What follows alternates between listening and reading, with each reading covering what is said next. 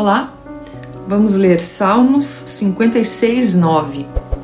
Quando eu a ti clamar, então retrocederão os meus inimigos. Isto sei eu, porque Deus está comigo.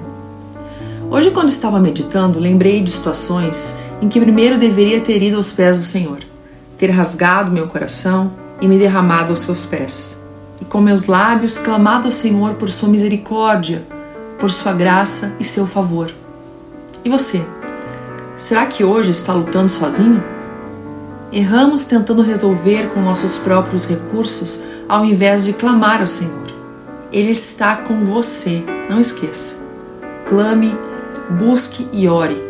Ele tem poder para reverter uma derrota em vitória e fazer com que aquilo que é impossível acontecer. Ele está ao seu lado esperando, ouvindo e ele te ama.